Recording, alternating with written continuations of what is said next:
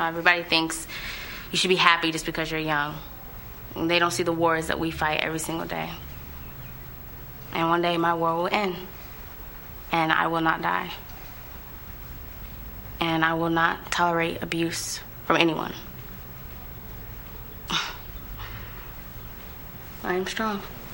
My mom's kicked me out when I got jumped into the gang life. But I like her to see me graduate. I like to be 18.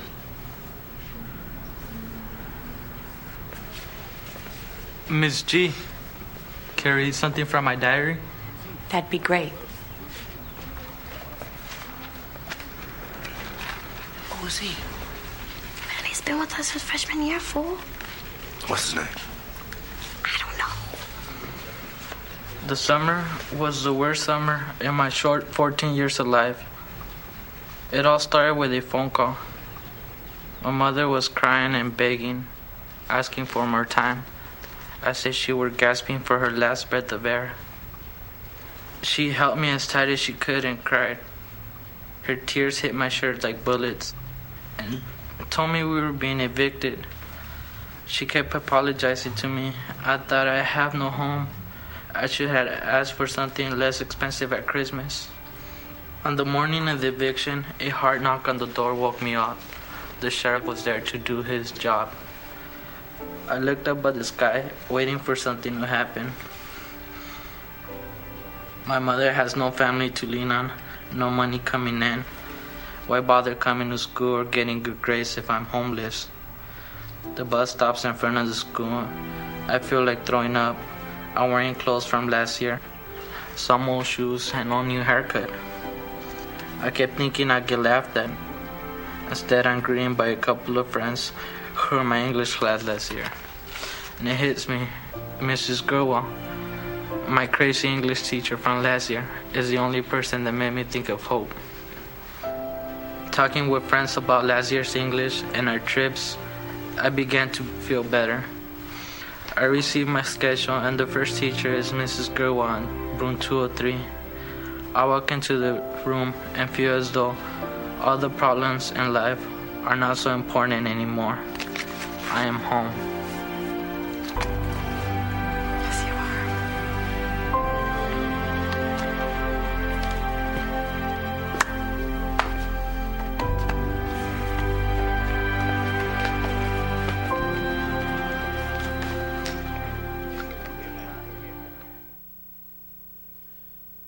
Is good all the time.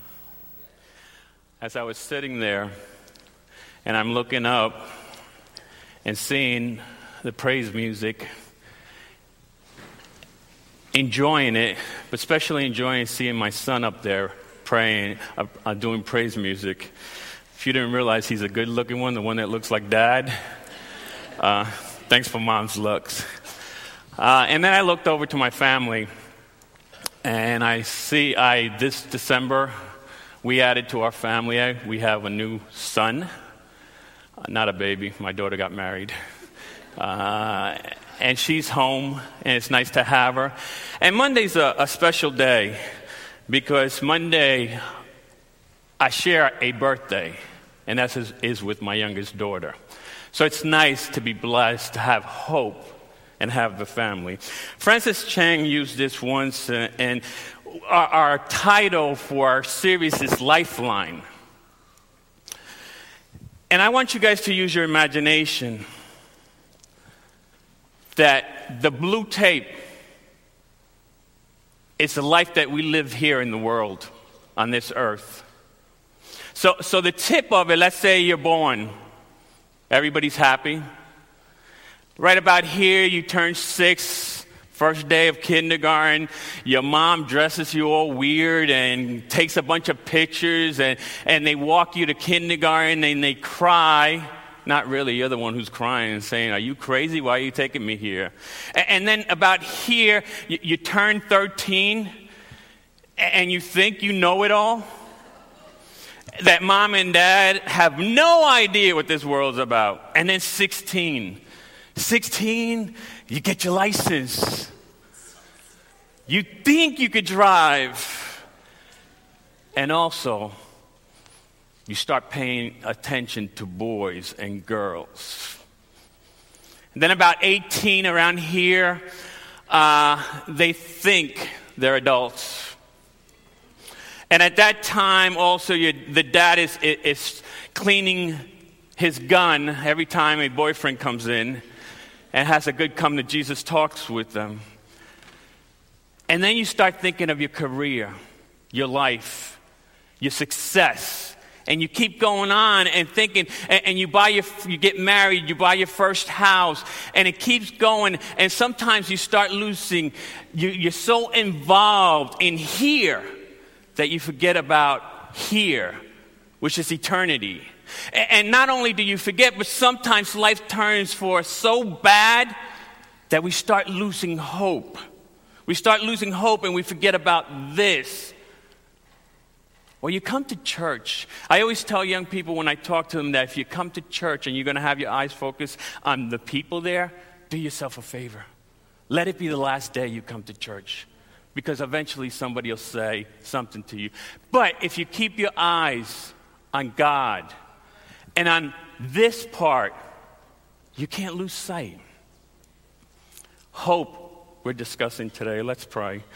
Precious God, this morning, I ask your prayer that every time I come up and speak in front of people, the same thing, Lord.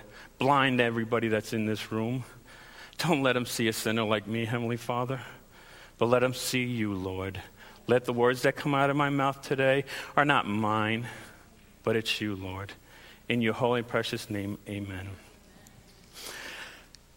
In John 16, the last verse of the chapter, it says, I told you these things that in me you may have peace. That's Jesus talking. And if you have time today or this week, go back to chapter 14 and 15. At this point, Jesus has told uh, his disciples and others things that are happening and, and going on. In me you will find peace.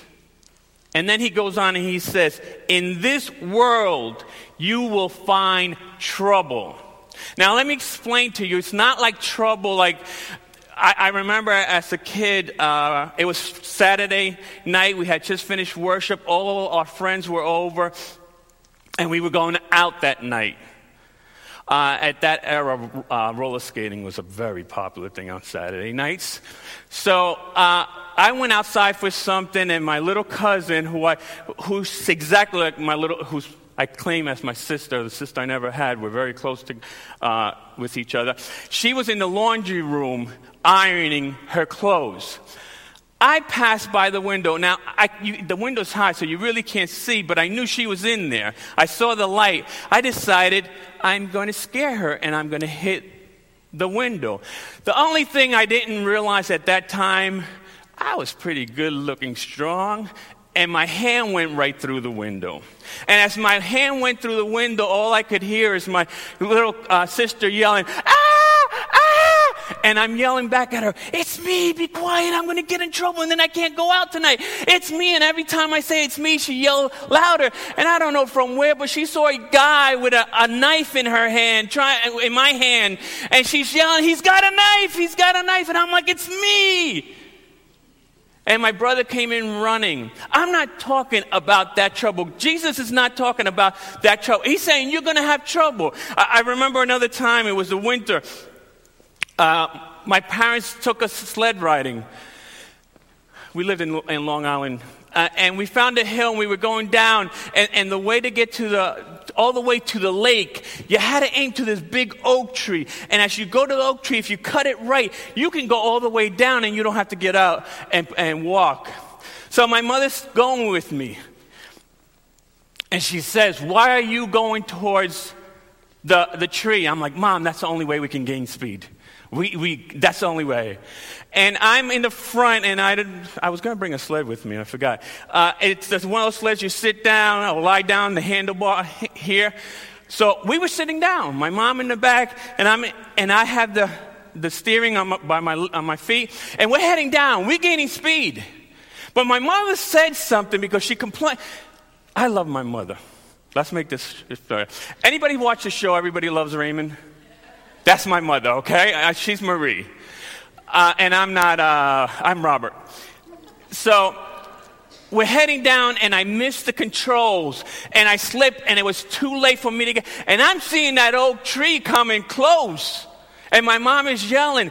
And the only thing I could do was duck. And I saw my mother fly over, hit the tree, and I knew I was in trouble at that point. I knew I was in trouble. God's not talking about that kind of trouble. Jesus is saying, in this world, you will have trouble that will shake your world. It will turn your world upside down. But in me, find peace. But take heart. And he's not saying, take heart. He's saying, take heart. I have overcome this world. I have a students, for the ones that don't know, I'm a chaplain at uh, a, Adventist University, which used, formerly used to be called Florida Hospital College. I have a coworker that one day says, I'm bringing my daughter in, and I really would like her to meet you. I'm like, okay. She was in high school. Her name was Alicia. She walked in, I met her beautiful young lady, a beautiful smile, always smiling. Uh, I found out she was very ticklish. Uh, it was tough because every time she sees me, she wanted to give a, a, hug, but she would give me like this because she knew I would tickle her. And, and I got to a point that I said, you know what? From now on, when you come to give me a hug, I promise I won't tickle you. And, and at first, it was still like this kind of hugs, and then finally, she, she trusted me she graduated and started going at the university, always smiling. Alicia was always in and out of the hospital. She was on dialysis. She was waiting for a kidney transfer. She finally got it. I didn't visit her every time she was in the hospital. And she understood. You see, if I see blood, folks, I pass out. So if I had to become a chaplain at, at the hospital, it wouldn't work but she would understand. And I remember one day her talking to me, and I, and I see that she always smiled. It didn't matter how bad. And I never, never, that I known her or her mother ever say, God, why are you doing this to me? Why is this happening to me? God, you don't understand. And let me tell you, folks, I've said that. I've said, God, why? And, and this young lady taught me something. Taught me that she had hope. But most of all, she brought me to the cross because, see, I could talk to you about heaven and eternity all day long and tell you how beautiful uh, heaven's going to be and how cool it's going to be. Uh, I'm going to be able to sing in heaven. On earth, I'm the first one to admit it. I cannot sing. I, remember one day being in the car driving on I 4. I have Z88, and I'm singing oh loud, and I hit this note that was so bad that I even realized it. I looked up to heaven and I said, I know you guys are laughing. But one day when I get up there, I had the hope of having good uh, talent with singing. She brought me to the cross. And she taught me that, you know what, Ronald? It doesn't matter if you have Jesus in a relationship, not just know Jesus, but have a relationship, you have hope. You'll understand it. I got a, uh, it was one Wednesday night.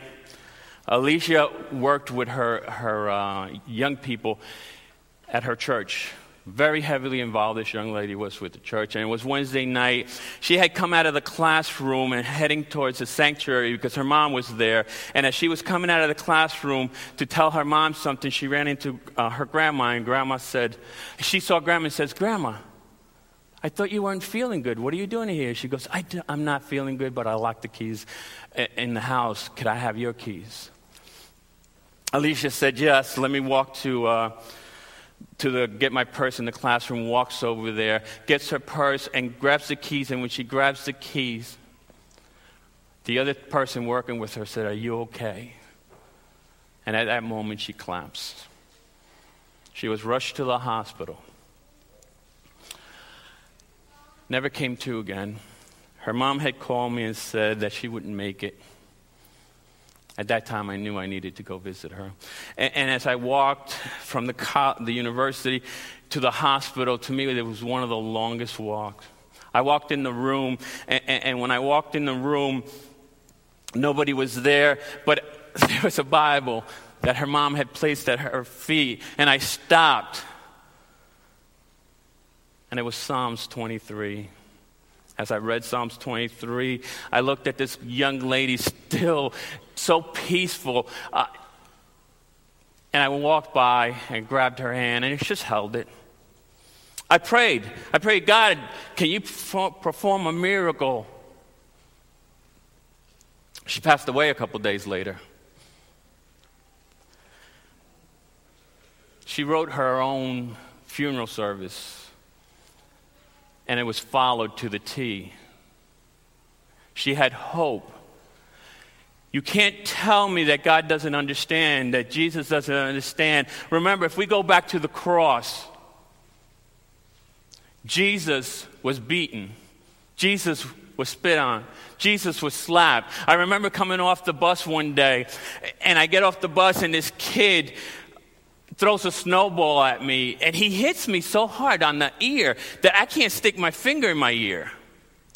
And I lost it. And, and I went to the kid and I started fighting with, with him. And at that time, we didn't have the little bracelets that said, What would Jesus do? uh, because probably that would have helped me uh, instead. And, and, I pounced on him. I beat him up. Well, I didn't beat him up. I just hit him uh, and put snow on it. But I stopped when he started crying. Jesus could have done that, but he understand. He understand what we go through. You can't tell me God doesn't know what it is to lose a son, a child. He does. Jesus says, have heart. I had a student who came to my office because she had to come. She got herself into some trouble at the university, and they had told her that she needed to come and see me on a regular basis. Nice thing, you get in trouble and they send them to the chaplain. Uh, we're sitting down, and I know that what she did was foolish the first time she's ever done anything wrong. She was hurting, she was embarrassed. And as I started talking to her, and as time came and she started trusting me and opening up to me, she told me that she would never be happy, that God was punishing her, that she doesn't expect to be happy. She, she lives with two brothers, a mom who's an uh, alcoholic, and a d- dad who's a drug addict. So basically, she lives at home and takes care of two brothers. She studies at the university, she works.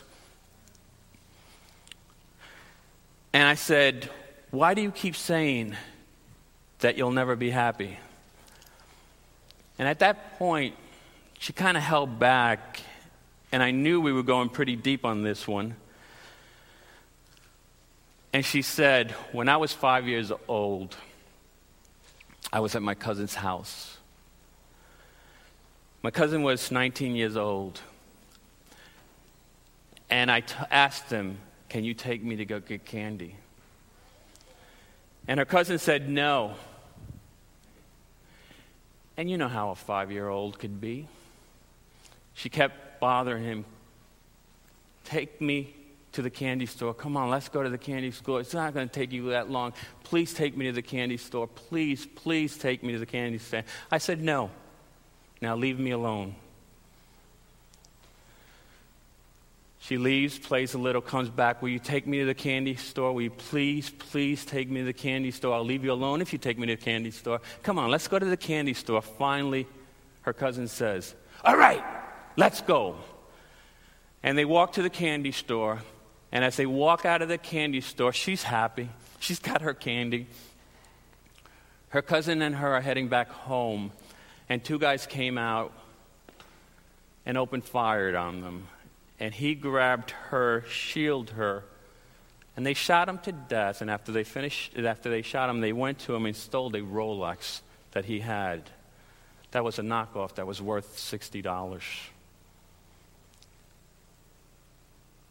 Every September on the 23rd, she's 21 years old now. Every September on the 23rd, she gets a phone call from her aunt blaming her that her son is dead because of her. I look at this young lady at this time. She's crying. I'm crying. We're holding each other. And I'm like, you got to let go. She goes, How can I let go when I get a reminder every day? I'm like, What are you talking about? She lifts her sleeve up a little, and right here, she had a burn from one of the bullet shells that every day she gets out of bed and she sees it, she knows what she did. And as I'm hearing this story, and I'm praying, God, help me to say the right thing. Let me say the right thing to this young lady. And I looked at her and I said, You know that, Mark? Jesus has one of those. It might not be exactly where yours is. It might not look exactly like, but Jesus knows what you did, what happened. And she, I said, You know what? You didn't pull the trigger that day. You wanted some candy. You did not pull that trigger. And we just talked about Jesus that day. We talked that God knew exactly what pain she was going through. That day before she left my office, she had hope. She had hope because she realized that somebody else has gone through the pain she's going through. That she that understands. And I tell her all the time, just feel God's arms wrapped around you. He's holding you, girl. He cries with you. She comes visits every week with a smile. Is she fully recovered? No. But she's on her journey there. God's saying you're going to have trouble in this world. Who are you going to turn to?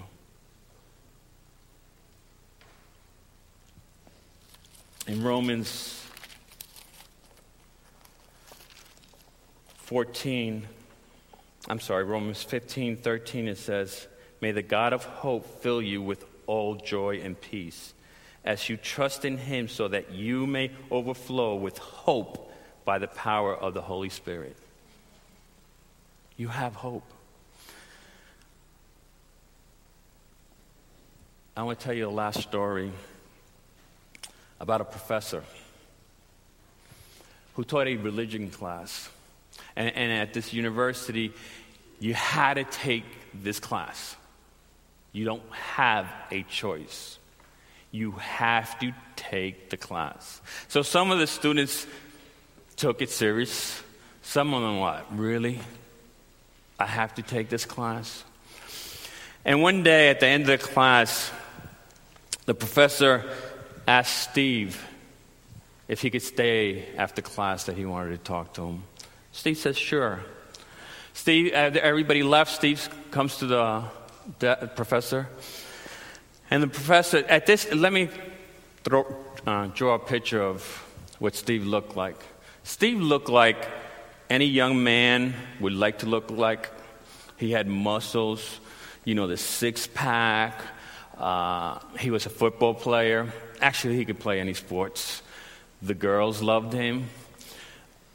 He was strong. He was smart. The professor said, How many push ups do you think you could do? And Steve perked up, oh, says, I do 200 push ups every night. 200? Yes, sir. Every night I do 200. Can you do 300? I don't know. I've never tried. Can you do 300? I think I can. No, no, Steve, I can't get, I think I can. I need to know, can you do 300 push ups? And you know, he got old. He goes, Yeah, I can do 300 push ups. At that point, the professor and him talked about something that was going to happen in class on Friday. And he told Steve exactly what he needed to do. Come Friday, everybody thought they were having a party. The professor brought, bought a bunch of donuts. And, and, these weren't Krispy Kreme donuts for the Krispy Kreme lovers or Dunkin' Donuts. These were donuts. These were big donuts. These were the best donuts you could buy. And everybody in class was, mm. So he went to the first row with his bo- uh, a box of donuts and says, Janie, would you like a donut? And she looked at him and she knew that's her favorite donut. Says, Yes, I would like it. And he turned to Steve and said, Steve, would you do 10 push ups so Janie can have a donut? He gets out of his chair, boom, gets down, does 10 perfect push ups, gets back, here's your donut. He went to the next person. Would you like a donut? Yes, I'd like a donut. Steve, could you please do 10 uh, push ups so she could have a donut? He jumps on the floor, does 10 push ups, gets back up, sits down. Here's your donut. Next person, do you want a donut? Steve, do your thing. Does 10, 10 sit ups, sits down in his chair. Does the first row. Steve constantly getting out. Second row, it starts, and you can start telling, seeing Steve kind of getting tired because he's no longer getting out of the chair and getting in the chair, he's staying on the ground.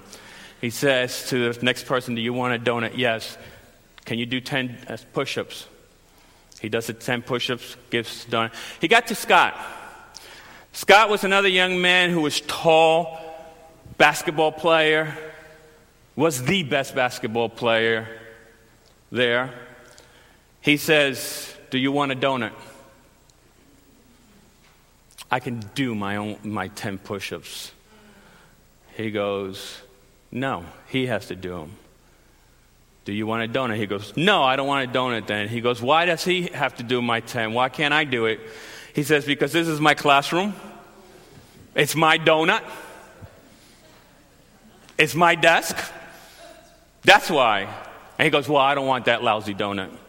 And the professor grabbed the donut, looked at Steve, and said, Steve, can you do 10 push ups for the donut that Scott doesn't want? And placed it on his desk. Walk to the next person. Do you want a donut? Yeah. Steve, can you do 10 push ups? And by that time, if you're looking at it, Steve, the sweat's pouring down. But he's not stopping. And he's going down the line. And, and, at that time, there were some kids. There was 30 students there in class. But some kids that had in the past had known what was going on walked by and they saw it and they walked in. So four students. So now we're at 34. And he keeps going down and he's looking and he's thinking, do I have enough donuts for everybody? And he goes to the next person, do you want a donut? No. Steve, will you do 10 push ups for that? He doesn't want donut. And he places on the desk. Keeps going by. By that time, another young man is about to walk in, and everybody in the classroom says, Don't come in! Stay out! Steve looks up and says, Let him in. So he came in. By now, he got to a young lady that was crying, saying, Professor, why can't we help him? Why can't we help him? Can I do it? He says, No. Do 10. And he explained to the class the reason that Steve had to do all the 10 push ups for everybody was Steve was the only one that never failed the test was in class every day. His homework was excellent. And the rest of the students there had failed a quiz or test, had not shown up for class because they didn't feel like it, uh, didn't show up for class, and the homework they turned in, they should have never turned in. He was paying their price because he said if he could do the 10 pushes for everybody, everybody would get an A in class. So he went by and he finished 35 students. By that time, the other students by Steve Graham picked him up because he was, he was done. They placed him in this chair, and the teacher went up to him, to Steve, and said, Well done, good and faithful one. And then he turned to the class and said, Some of you accepted it, the donut, and some of you left it. Some of you will accept Christ, and some will walk away from what Christ has offered. But it doesn't matter because God died for you. God this this for you. How can you lose hope? This is the lifetime that we live in this world. This is eternity. Don't ever let somebody cheat you from this. Don't let somebody look at you different. Just make sure you have your eyes focused on God. You'll never lose hope. Precious God, give us the strength, the wisdom that we need that, yeah, when we hit that hard time in this world and, and the troubled times, that instead of turning around and saying, God, why are you doing this? Realize that, God, you're going through this with me. Give us the strength that we don't lose hope because, see, we're in this world for a short time. Don't let success overpower us and, and start not, not looking at the hope or the eternity that you have that we can spend with you. Lord, give us a peace the peace knowing that you're here no matter what. The peace that no matter what happened in the past, you've erased that. Lord, let us all be there with you. In your holy, precious name, amen.